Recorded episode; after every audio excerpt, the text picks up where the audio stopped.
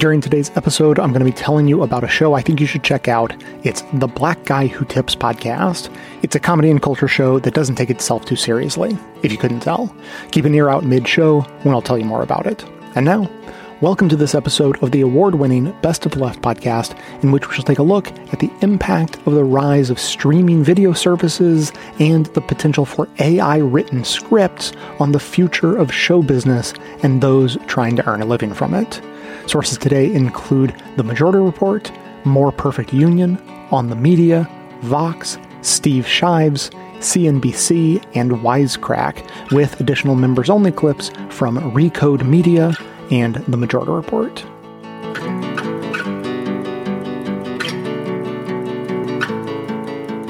We're fighting for the survival of film and television writing as a career and a profession. Uh, the companies are trying to turn it into gig work. They're trying to turn us into freelancers who, you know, uh, maybe you get a script uh, a couple times a year, you make a couple thousand bucks. Meanwhile, you have to go back to driving Uber or, you know, doing whatever odd job you do to make ends meet. Uh, that's what they're trying to push us towards in, you know, capital's never ending quest to reduce how much their labor costs are. Um, and uh, they're doing it in different ways depending on what sector of the business you're talking about. They're pressuring television writers in a different way from film writers. But the overall story is they're trying to they're, trying to eliminate this as a sustainable career, and we're not going to let them. Uh, both for our own sakes and for the good of the industry. You know, this is a an industry that thrived and creates the most valuable media property in the world, partially because it attracts the best writers and talent in the world. Because for a century, this has been the one place that that talent could actually get paid. You know, you, you can't really get paid in journalism, you can't really get paid in novels, but you can get paid in Hollywood. Um, and uh, that's what they're trying to end, and we're not going to let them do that. And so we're out there every day withholding our labor uh, so that uh, that you know until they remember that we're the people who make the product and they actually need us and they don't have anything without us. They've forgotten that. We're out there reminding them. And as soon as they figure it out, they're going to come back to the table and make a deal with us.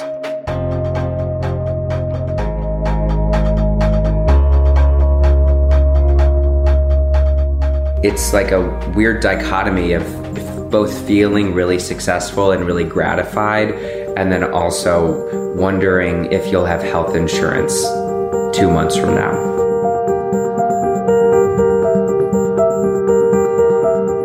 I'm an actor and a writer. I've been on such shows as Barry, The Patient, stuff like that. I think what we've all seen is the shift to streaming, and unfortunately, our contracts were not negotiated for streaming, they were negotiated for network television. So, in some instances, we don't have protections on streaming in the way that we have protections on network television. And so what you have are situations that now occur where we're not being compensated fairly. And so a residual is something when the show re-airs somewhere or it gets sold to another outlet, we get a check. Sometimes those checks are pretty good. Maybe you get $1,000 one day in the mail that you weren't expecting. Um, sometimes those checks are literally one cent. Biggest thing I was in, I was on a show on Netflix called Bonding. My show was originally like an independent series, and then Netflix bought it and put it on their platform, uh, which was amazing. And it more people saw it than I ever anticipated, like millions and millions of people. The way the contracts were set up because the budget was so low was that there were there was no residuals involved in it. It sounds like you made nothing, like nothing in residuals. Like you didn't make a dime in re- residuals. I didn't make a single dollar in residuals for that show. As residuals are going down and as these shows are being pulled off platforms or not aired, actors aren't receiving any residuals from them, which leads them to not be able to often make their health insurance so health insurance is obviously a, difficult thing when you're in a business where your, your income is completely unpredictable. I was a series regular on NCIS Los Angeles. I played Nell Jones for 11 network television seasons. So um, yeah, I've done a lot of TV. And in December of 2022, I received a letter from SAG letting me know that I no longer qualified for health insurance. What was the work for? you know, my labor lines the pockets of these executives, and to what benefit in return, right? Okay, they're still profiting off of my performance, and I can't even go to a GP if I have a sore throat. That's not okay. I think the perception is that performers um, who work at a professional level are all successful. Um, I think that has to do with how our industry is glamorized and romanticized in the media. And I've been lucky to work a lot across different mediums. Um, but I have a full time job as a flight attendant because that's less stressful than worrying year after year about making my minimum health insurance qualification minimums for union health insurance. Me, I have another full time job. I'm a writer. So I couldn't be an actor. I couldn't continue to be an actor and pay for my life in LA and have health insurance if I wasn't also in the WGA. Um, I sometimes say that writing supports my acting hobby. I was very fortunate to land the job that I got right out of school. It's not the norm. I'm aware of that. I'm aware of my privilege and I'm very grateful um, for the opportunity that I've had. But it's not the norm. You know, I have a friend who is an incredible actor, was cast on a Marvel Disney Plus show as a prominent actor's mom, and she made $500 from her time on that show. That is just not sustainable. You cannot sustain life on $500. All we're asking for is for the ability, not even to, to get rich, uh, it's for the ability to be able to do our jobs. We should be able to afford to live a life in the city where the work is taking place. Let's just take care of this now. Like, hey, you know what? If we make a show that costs $10 million on network, we're to pay you the same money as if we make a show that costs $10 million on a streamer. If I'm a waiter and I work at a really nice restaurant, and I'm a waiter and I work at a not as nice restaurant, I'm, the minimum is still the same It's still the same. We can't be going into every job literally not knowing how much money we're to make. We have to take away the ability from the AMPTP and from the studios of backing us into a corner and making us accept deals that are A, not fair, but B, against the spirit of what's already been negotiated. This negotiation is consequential. If we do not get what we're asking for, there is just going to be continued erosion, right? It's the, the erosion of compensation, residuals, the existential threat of AI, which is so real, right? We're right there. And what I want for all actors is um, a sense that a sense that our union is fighting for us in a way that will keep us here and that will continue to protect us in a, in a really long term thinking type of way. We have to get comfortable advocating for ourselves, our benefits, our access to pensions, our minimums, everything is degrading. It's not keeping up with inflation. And if we don't take a stand, there's no way the life of a working, stable performer is going to be a viable lifestyle anymore. We're going to lose it if we don't fight for it.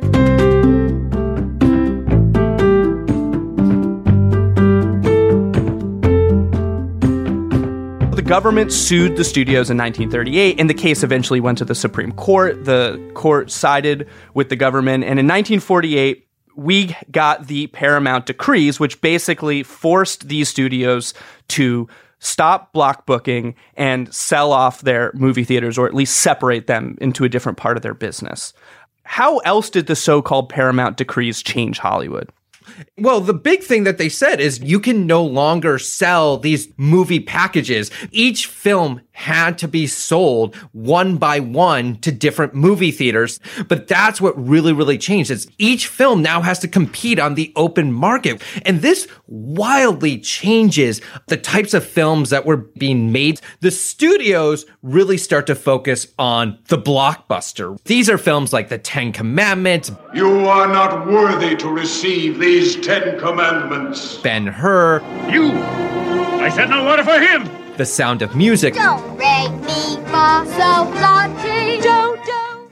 But then you have all these independent filmmakers who are making sort of interesting social dramas. You have the rise of actors like Sidney Poitier. And then when you get to the 60s, you get the sort of new Hollywood. These are films like Bonnie and Clyde. This year's Miss Bonnie Parker, Clyde Barrow. We robbed banks. The Godfather. I'm gonna make him an offer he can't refuse. Easy Rider. You got a helmet? Oh, I've got a helmet.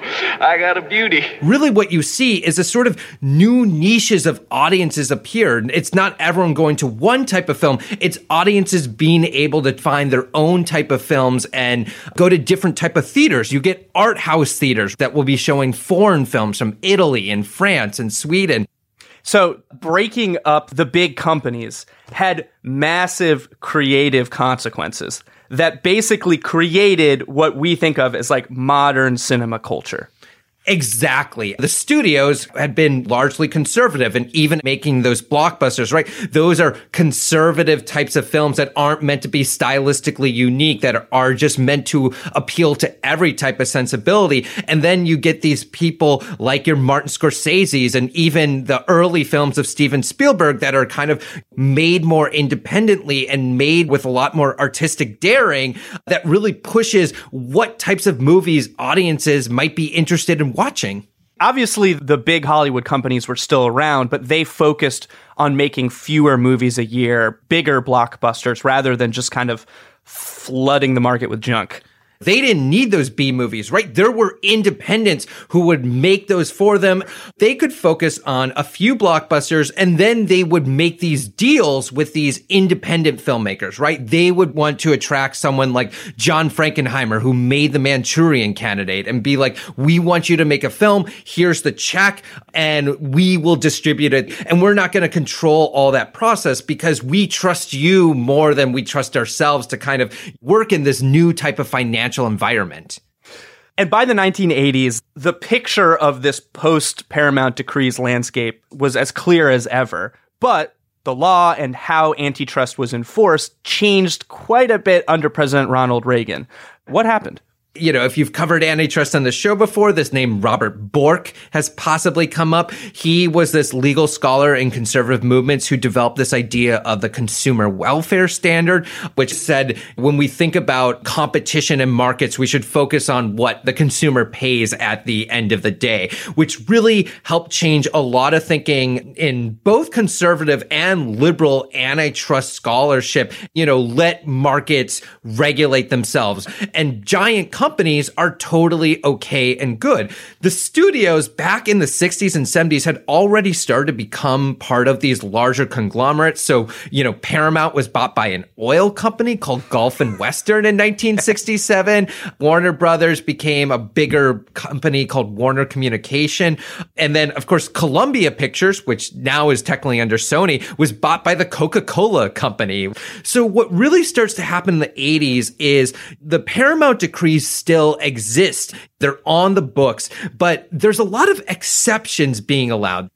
I want to jump forward to 2020 when the Department of Justice under President Donald Trump requested to end the decrees, which was approved by U.S. District Court Judge Analisa Torres. What was her rationale for ending this legal framework that dictated 70 years of Hollywood?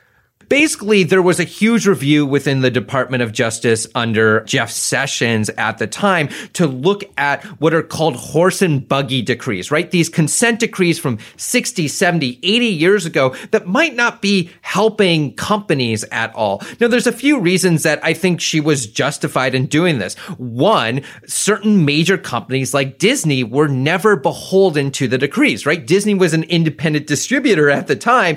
So what is the point of these consent decrees that apply to slightly smaller companies like Paramount, but don't apply to Disney. And I think the most important thing she said is if this is something that will help these big companies compete with streamers, companies like Netflix and Amazon, then maybe giving them the option to possibly purchase theaters could be beneficial in the end. Now, none of the major companies have made a decision to invest or or buy these theaters. Disney owns like two movie theaters. Netflix owns two. We'll kind of see the effects that might pop up in the next few years. But really, the new market concentration is in how the studios are looking at streaming. Does Disney need to get into the movie theater business? Does Netflix need to get into the movie theater business? They already have ways of distributing their films. The audience is already there. Of course, these companies also make movies. I mean, Netflix, Amazon, Disney Prime, and HBO Max, aren't they kind of running afoul of that same production and distribution framework? I think that's where people who look at antitrust in the movie industry today look at the problems of streaming and see it kind of recreating those frameworks. And I think if you look at the independent producers of today, you kind of see parallels with the frustrations that the independent producers of yesterday had to have. I think a good example would be like the Daniels, right? Who wrote and directed everything everywhere all at once. Nominated for Academy Awards. A lot of Academy Awards, made a lot of money at the US box office, mostly through word of mouth, started in a few theaters and grew and grew. They now have a deal with one of the major studios. You can make a film and make it into a word of mouth hit, but it's so much harder when streaming has become the dominant environment and the economics of streaming are so different, right? Where you get paid all the money up front as opposed to sort of getting a small share of the profits down the road. So you kind of have to just sign away a first look deal, which really frustrates a lot of talent. We're running a special discount on memberships this month. Sign up now at bestoftheleft.com slash support to lock in that discount for as long as you keep your membership and enjoy ad-free versions of the show going forward. But until then, What's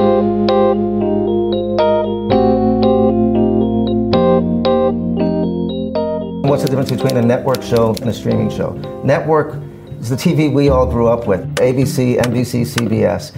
And it's the season that begins in September and runs 22 episodes and ends in, in May. So that's a, a season, uh, especially for procedurals that everyone knows, like Grey's Anatomy or, or CSIs.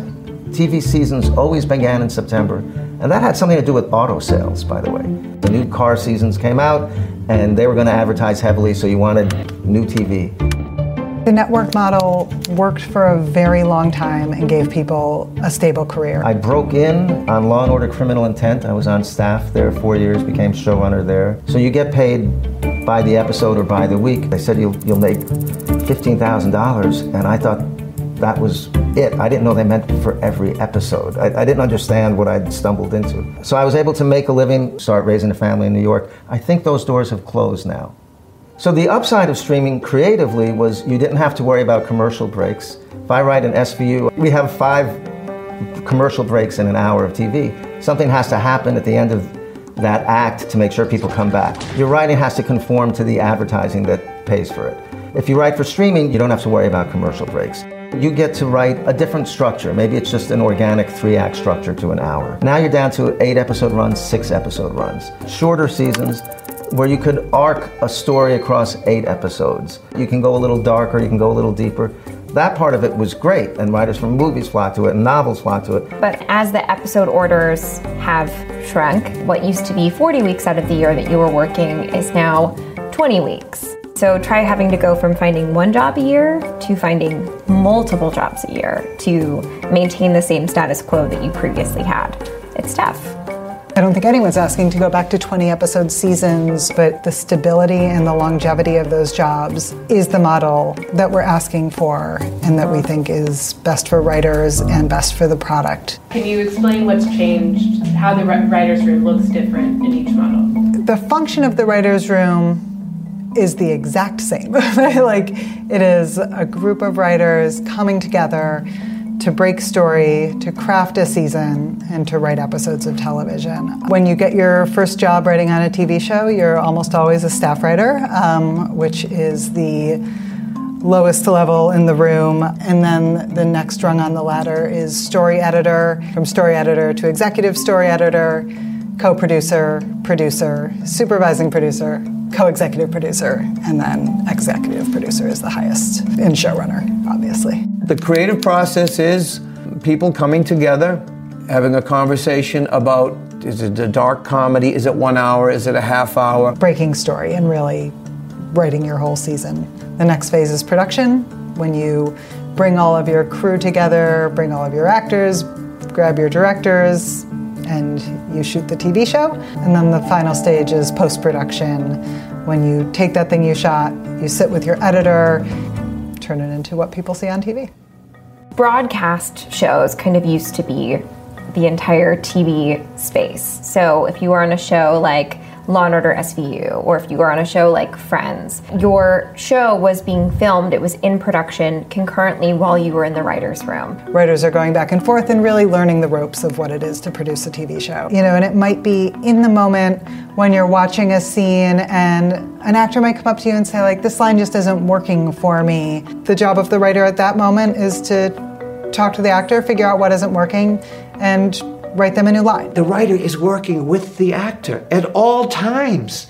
He's conjuring the character, he's meeting the actor that was cast, and should be there when that actor is giving life to those words. Financially, of course, it would cost studios to keep writers on and to pay those extra weeks to keep doing their job. It seems like their favorite place to cut the budget is with writers, robbing them of creativity and robbing them of people training up to be the, the showrunners of future shows. Writers are now being separated from production, employed for fewer weeks. Fewer weeks means less income. And when a show like Game of Thrones costs so much money and takes so much time to to make, that's a longer period of time between seasons. And so that means these writers have a longer period of time before they are employed again. Story wise, there is something nice about having all of your episodes written before you start to produce. It really gives you a nice scope of the season. You know where all your locations are going to be. And if something happens in the last episode of your season, that you realize there's a nice way to plant early in the season. You can go and play with that episode. On the other hand, not having your writers continue to be there and do the work that happens in production hurts the production and it hurts the writers.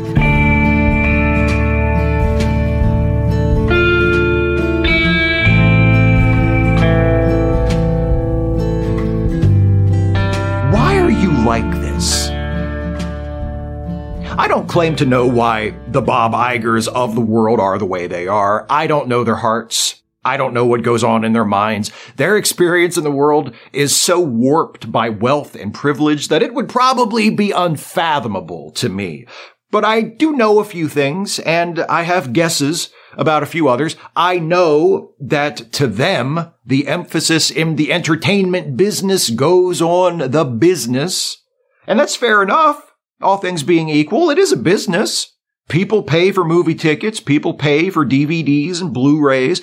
People pay for streaming services. Advertisers pay for commercial time. The American movie and TV business generates billions and billions of dollars in revenue every year. Viewing it as a business isn't a problem. The problem is how the bosses in that business view the people who make the products that generate all that revenue. Because when I say product in this context, I just mean the end result of a production. A movie is a product because it was produced by somebody. A lot of somebodies, writers, directors, actors, crew, even producers, go figure. But when a studio boss talks about the movies and TV shows their company produces in terms of product, and I don't know this for a fact, I can't read their minds, this is just an educated guess based on how the Bobs of the world talk and act regarding the products of their business. When they talk in terms of product, they mean the thing they're selling. And it might be a movie or a TV show, but it might just as well be a TV set or a pair of shoes or a chicken sandwich. They don't think in creative terms. They don't see the world that way. And they aren't curious about people who do. They just want their money. And selling a movie or a TV series is no different to them than selling any other product. It's all about convincing the consumer that they need it that they'll be missing out if they don't pay to see it. The idea that people actually care about the product itself is alien to them. The idea that the artists who make those products would actually be invested in their work and expect to be fairly compensated for that work, not just because their labor has value and generates revenue and they should have the right to share in that revenue, but because the work itself has meaning to them. That idea never seems to occur to studio bosses. Why would the girl working in the kitchen at Popeyes feel any emotional attachment to the chicken sandwich she just made? They don't understand pride in work, pride in craft, because most of them don't work and don't care about craft. They don't even really care about the product. They only care about the money the product brings their way. And it's not just the writers and actors and other artists who the studio bosses don't understand. It's the audience too. It's you and me. They don't understand why a writer or an actor would care about the work they do. They don't understand why we would care about it either. Like I said, it's all advertising to them. We're consumers. We're supposed to go see movies, not because we are looking for stories and characters to invest in, but because we've seen them being promoted and hey, that looks like the next big thing. I'd better watch that so I don't miss out. They don't even want movie stars anymore. And they think we don't want them either. They'd replace every movie star with a CGI replica tomorrow if they could get away with it. And when the box office grosses tanked even lower than during COVID, they'd all scratch their heads and wonder why. Why does it matter? Because art doesn't exist for them. Not really. Just product. A movie is something you sell tickets to. It doesn't mean anything. A painting is something you buy or sell or hang on your wall to impress people. It doesn't really mean anything. Years ago, I saw an interview on YouTube with Leonard Goldberg, who was a legendary Hollywood producer and executive. He was president of 20th Century Fox for a couple of years in the 1980s. He was one of the good ones, relatively speaking. I offer him as an exception that proves the rule. In the 1960s, Leonard Goldberg was an executive at the ABC television network, and one of the shows that aired on ABC during his tenure was The Fugitive, which was ending its four-year run in 1967. And, well, I'll let Leonard Goldberg tell you. I went to the president of the network and I said to him, we can't just end the series with another episode. We have to resolve the series. And he and the other senior members of management looked at me like I was crazy. He said, What are you talking about? You mean the people actually? I said, Yeah. They watch and they care. They actually believe, even though they know it's fiction, they're into that character and his story. I think about the interview all the time. And I've thought about it a lot these last few months as the writers have been on strike and now the actors. That's really the heart of this conflict. Because what was true in 1967 is still true today. The people in charge of the entertainment industry, for the most part, have no comprehension of what that industry produces other than as product to be marketed and sold to consumers.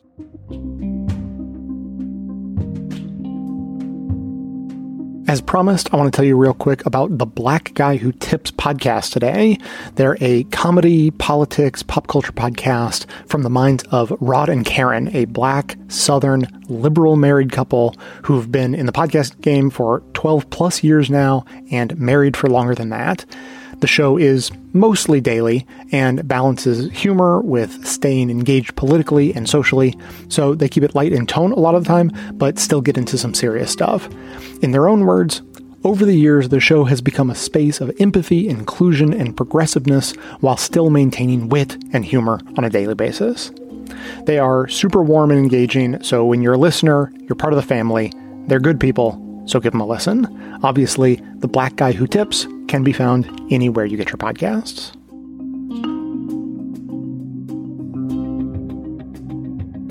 The last WGA strike in 2007 lasted 100 days and cost California's economy approximately $2.1 billion in revenue. When I was on the negotiating committee of Screen Actors Guild around 07, 08, we were trying to get residuals for Made for New Media. That's what streaming was called then.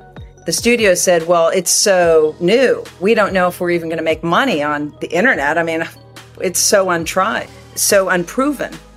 And I said to the rest of the committee, like, we better get some real estate in here because this is just another way to distribute things. After 14 months on the picket line, WGA writers ratified a deal that granted the union jurisdiction over new media and codified a system for creators to receive royalty payments from streamed content. The hard fought win laid a foundation for residual compensation before streaming took over as a leader in content distribution. Widespread consumer adoption of streaming has made it the new standard for entertainment, but businesses operating in the space are struggling to achieve profitability. Today, the only one we know of that is cash flow positive is Netflix. They've estimated there'll be about $3.5 billion of free cash flow this year.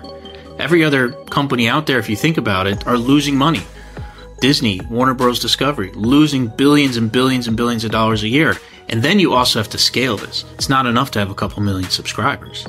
It took Netflix getting to about 200 million subscribers before they got cash flow positive. The platforms are trying to figure out what works best from their bottom line.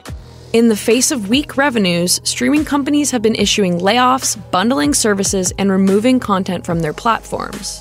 While content removal helps curtail balance sheet losses, the action cuts off content creators from receiving residual profits, often without any formal notification. Streaming platforms that are creating their own content and their own originals are constantly changing the way they license content. They've jumped from service to service to service in new licensing deals. Some of those deals are, are one year long, some of them are multi years. Every time a content deal is done with a streaming platform or distribution, it has a direct impact on, on those that created the content distributors, producers, writers, actors, because they're getting royalties based on that. So they don't like that some content is being removed from streaming platforms because now they're not getting compensated for that anymore. The advent of streaming has granted audiences unprecedented access to massive libraries of on demand content, a modern luxury that could dampen how viewers feel the effects of a strike. Last time the Writers Guild struck was in 2007 2008.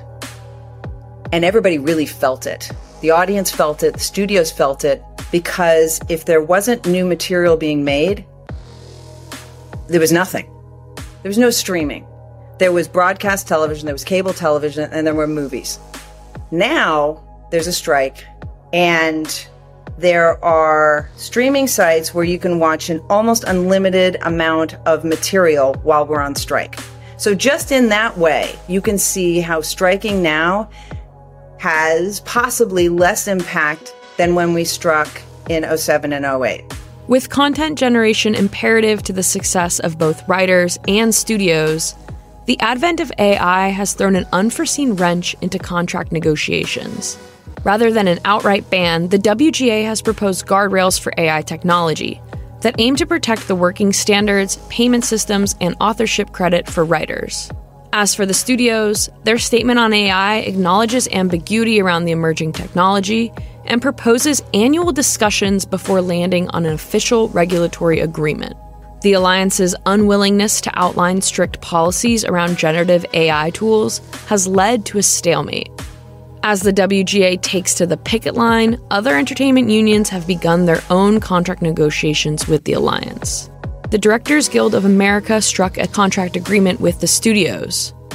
On the topic of AI, both parties agreed that AI is not a person and that generative AI cannot replace the duties performed by members. Alliance negotiations with the Screen Actors Guild are underway with the existing contract set to expire June 30th, 2023. Ahead of contract negotiations with the Alliance, the Screen Actors Guild voted in favor of a strike, a proactive step in hopes of bringing more leverage to the bargaining table. They maintain that using AI to replicate an actor's voice or likeness requires the performer's consent and compensation. Really, I think the place that we are going to as a society is prompt to entertainment. Literally being able to type in, I want to see an action movie and I want it to be funny and I want it to take place in Texas, go. And it spits out uh, a movie. This is Caleb Ward. He's the founder of Curious Refuge, a production hub and learning portal for AI filmmakers. Curious Refuge's viral videos have given millions of viewers a brief glimpse of what an AI film future may look like.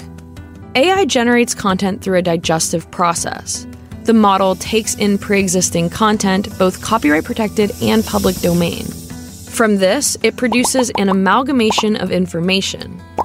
The output looks new, but comes from existing media and sources. These tools are now teaching themselves based on those iterations and uh, generating its own reference points. Now we're seeing works that um, you would never know what the inspiration source was, um, and it, it, seemingly is something that's uh, coming from thin air, but it's being pulled from you know a, million different resources and not just one. Writers will be able to show what the final product will look like uh, in the writers' room. That has never been possible before, and so I think writers now are going to have more power than ever before to direct these creative projects. AI enthusiasts like Caleb see the technology as an equalizer that enables individuals with no experience in the entertainment industry to produce cinematic worlds.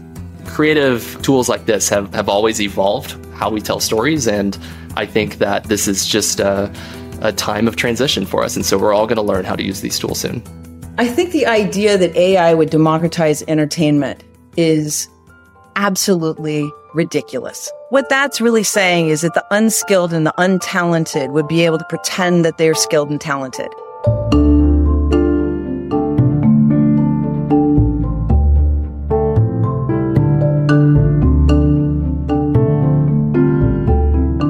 We have an AI proposal that we are demanding that they address. They refuse to address it.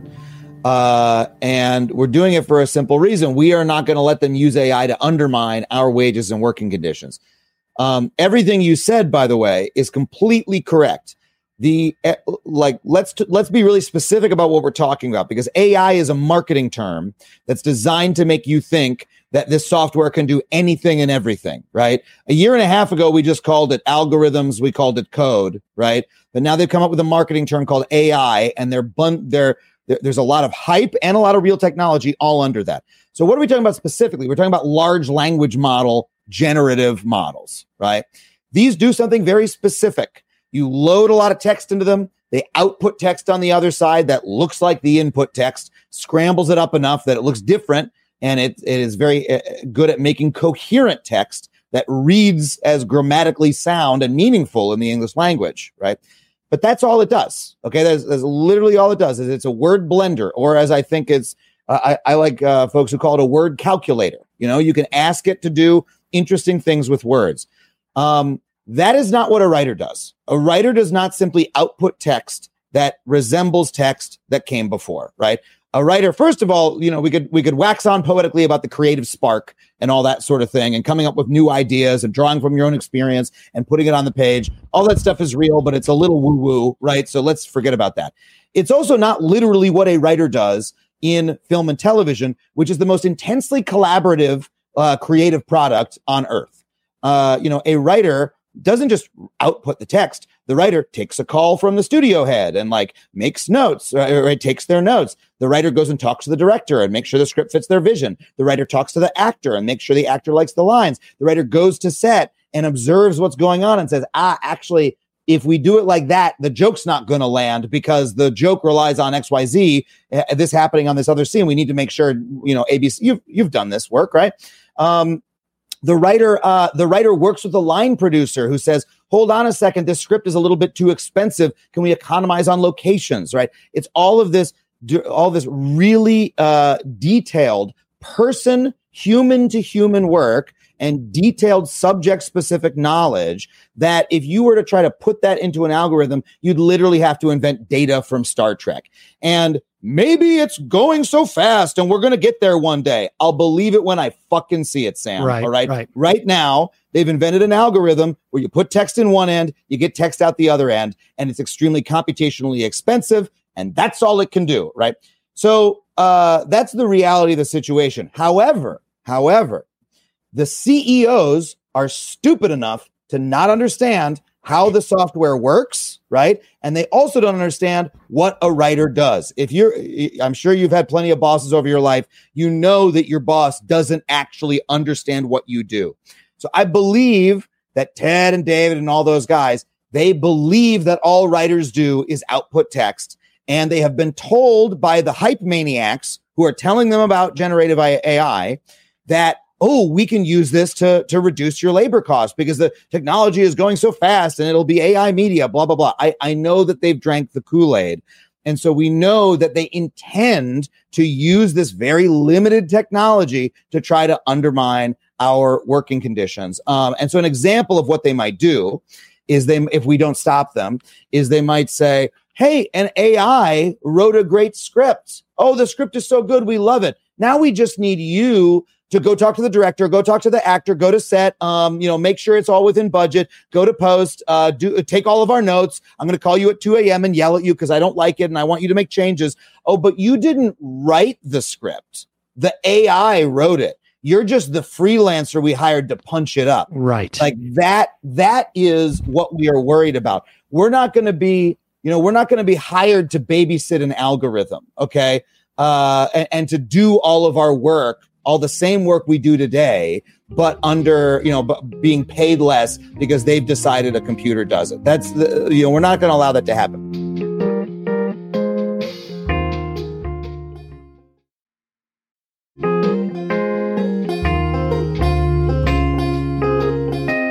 Throughout America's labor history, key groups agitated for one big union, which is exactly what it sounds like one entire working class union harnessing all the collective power of laborers in every industry. This movement really began with the Knights of Labor, which started as a secret society in 1869 based around the conceit that an injury to one is the concern of all. In accordance, they let most workers, except women and Chinese immigrants, join, though they also consigned black workers to segregated assemblies. The Knights wanted to return to a pre industrial America, arguing that corporate growth threw the power balance between worker and employer out of whack. According to Loomis, the organization believed that through reform, it could recreate the democratic smallholder republic of pre Civil War America. But the very thing that gave the Knights of Labor power, their vastness, also made cohesion difficult and there was plenty of infighting and factionalism. Then, losing several strikes for eight hour workdays,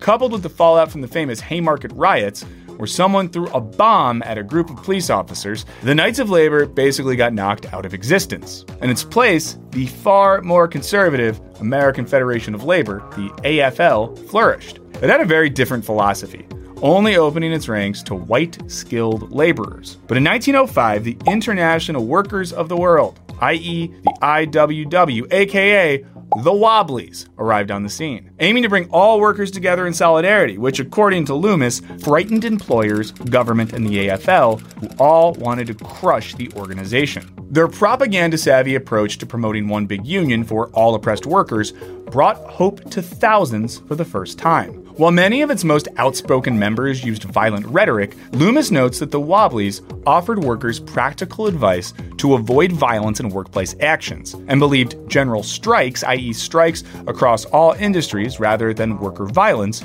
would trigger the revolution.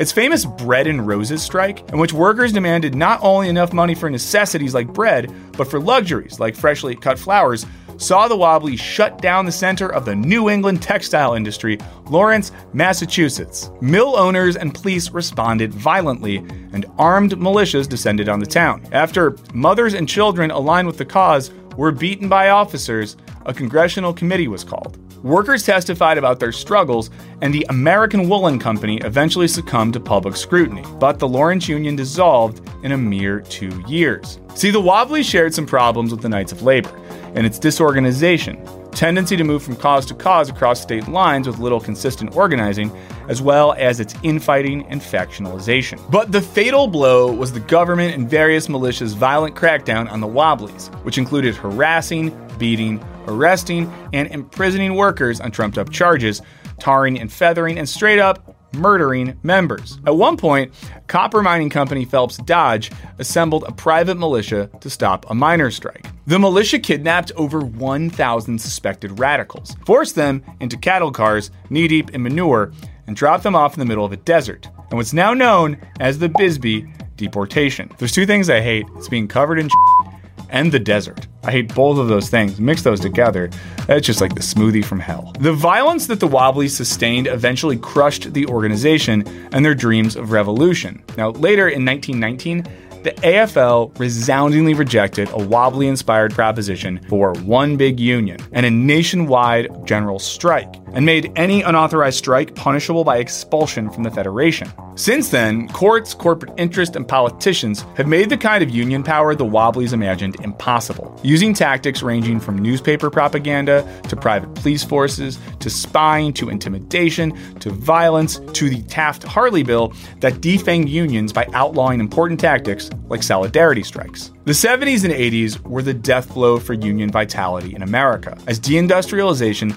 decimated factory jobs that were union strongholds. Reagan inaugurated a new era of union busting when he destroyed the Air Traffic Control Union, PATCO, by firing over 11,000 striking workers, and what Loomis says marked the beginning of the modern corporate war on organized labor. It gave private employers confidence they could treat their workers like Reagan had treated the air traffic controllers, and the government would not intervene. Wow. I didn't know that about Reagan, and that's horrible because the whole Wisecrack team just got matching Ronald Reagan tattoos. When miners in Arizona went on strike in 1983, the state and our old friends Phelps Dodge conspired to start an undercover private police force specifically to destroy the Union. These efforts culminated with 425 state troopers and 325 National Guard members with helicopters and military tanks chasing away the striking miners. The workers subsequently voted against unionization. Now, importantly, what little remained of the American labor movement was increasingly constrained by policy decisions that fragmented American unions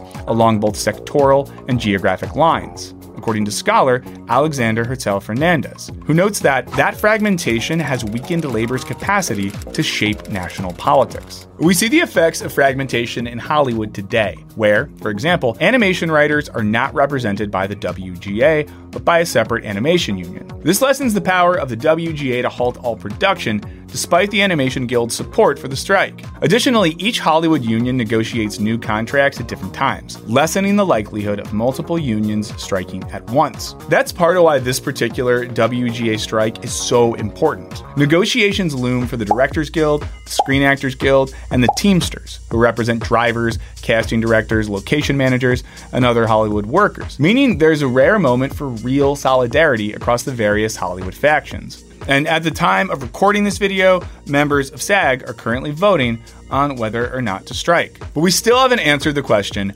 of why we should care so much about this particular strike, which, representing mostly college educated writers based in major cities, differs from the popular conception of what the blue collar union worker looks like. Well, let's take the 2007 2008 writers' strike for an example. At the time, writers faced an existential crisis the arrival of new media platforms and the subsequent gutting of writer compensation. After 100 days of agitation, writers were able to secure an admittedly lowballed residual model that the Directors Guild and the Screen Actors Guild later copied. And in the process, they created a new framework for how we should think about creative ownership in the digital age. Now, while the strike may have denied you some episodes of The Office, it improved conditions for workers across Hollywood. But another reason we should all care is that this strike carries implications that go far beyond Hollywood. Writers are confronting new threats to their work, threats that workers across so many industries face, like the perils of what happens when a real job becomes gig work, and the loss of worker protection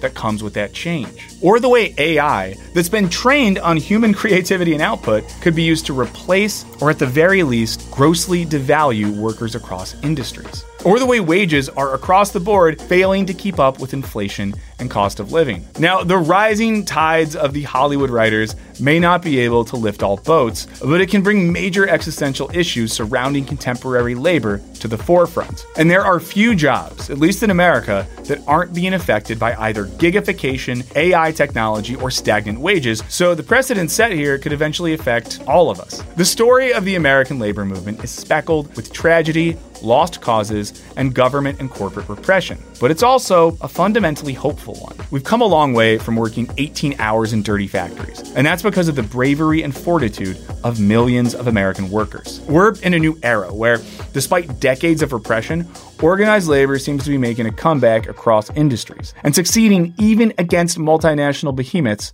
like Starbucks and Amazon. We may never be able to realize the Wobblies' dream of one big union, but at the very least, we should support all workers fighting for dignified and sustainable labor conditions no matter the color of their collar.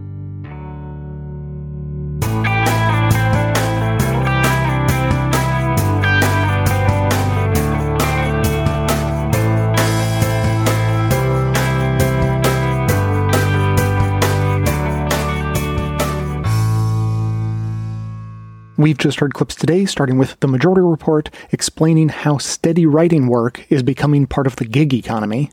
More Perfect Union discussed why most professional actors are struggling to make ends meet. On the Media looked at the rot of the old studio system and why it's coming back. Vox explained why streaming is the prime cause of the writer strike.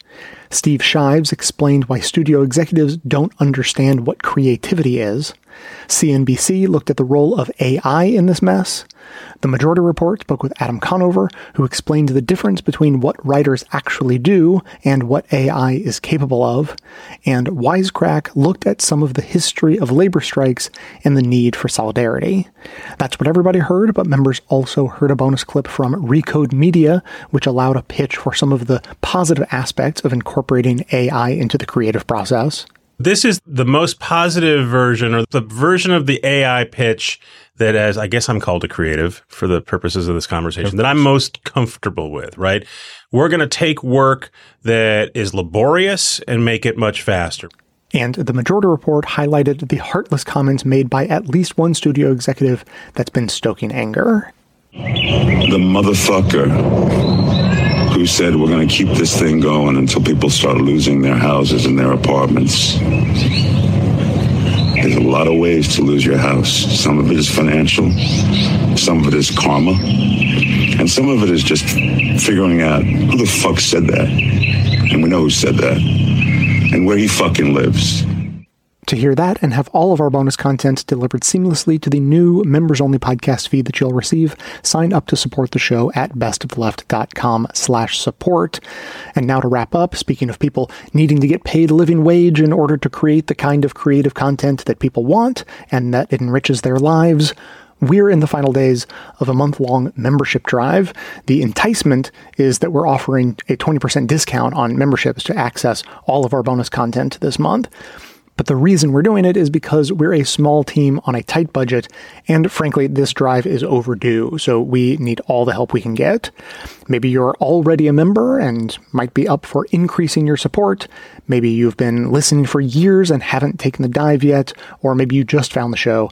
In any case, if you get value from us, then I'd appreciate if you'd consider joining or even buying a membership as a gift to help keep us going. You can sign up at bestoftheleft.com slash support. And thanks in advance. That is going to be it for today. As always, you can keep the comments coming in. I would love to hear your thoughts or questions about this or anything else. You can leave us a voicemail or send us a text message to 202-999-3991 or simply email me to jay at bestoftheleft.com.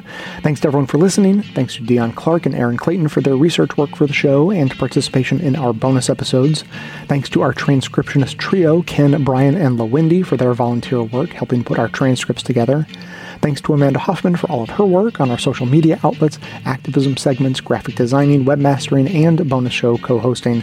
And thanks, of course, to all those who've already signed up to support the show. You have been keeping us going. If you'd like to continue the discussion, join our Discord community. There's a link to join in the show notes. So, coming to you from far outside the conventional wisdom of Washington, D.C., my name is Jay, and this has been the Best of the Left podcast, coming to you twice weekly, thanks entirely to the members and donors to the show from bestoftheleft.com.